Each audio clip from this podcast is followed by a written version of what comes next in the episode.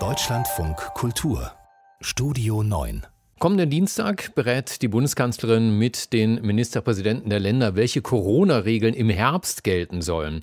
Auf dem Tisch liegt schon ein Vorschlag des Gesundheitsministeriums und der sieht unter anderem vor, dass ab Mitte Oktober die Corona-Tests nicht mehr kostenlos sein sollen. Moritz Behrendt ist Redakteur im Studio heute Morgen. Wir diskutieren ja morgens immer über die Themen des Tages und da haben wir festgestellt, wir haben da komplett unterschiedliche Ansichten darüber. Ich halte das für eine gute Idee, die Tests nicht mehr kostenfrei anzubieten für ungeimpfte. Du nicht, Moritz. Warum?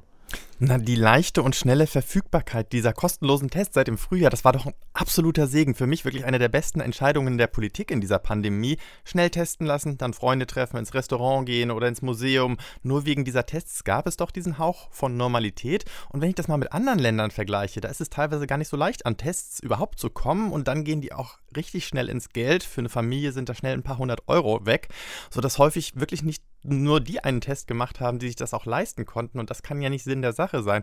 Und dann noch ein drittes Argument, das ist jetzt natürlich etwas spekulativ. Haben wir in Deutschland immer noch relativ niedrige Inzidenzwerte?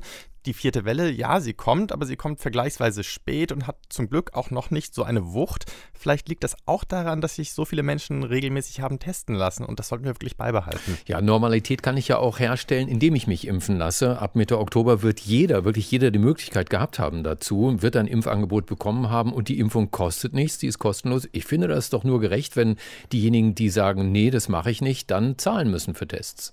Hm, da ist sicher was dran, aber es gibt auch eine zunehmende Zahl von Impfdurchbrüchen, das heißt Menschen, die sich angesteckt haben, obwohl sie bereits geimpft sind. Aber im Promillebereich. Ja, bislang sind das etwas mehr als 7000. Verglichen mit den 42 Millionen Geimpften ist die Zahl tatsächlich nicht so groß. Aber auch für Geimpfte sollte es natürlich die Möglichkeit geben, sich testen zu lassen. Das gleiche gilt für Kinder und für diejenigen, die sich aus gesundheitlichen Gründen bislang nicht impfen lassen können.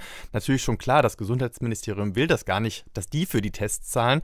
Aber wenn es jetzt dann Ausnahmeregelungen gibt, wer zahlt, wer nicht zahlt, dann bedeutet das doch wieder mehr Bürokratie und ich habe den Eindruck, diese Tests, die waren gerade so erfolgreich, weil alles so einfach war und vielleicht könnte man eher davon etwas fürs Impfen lernen.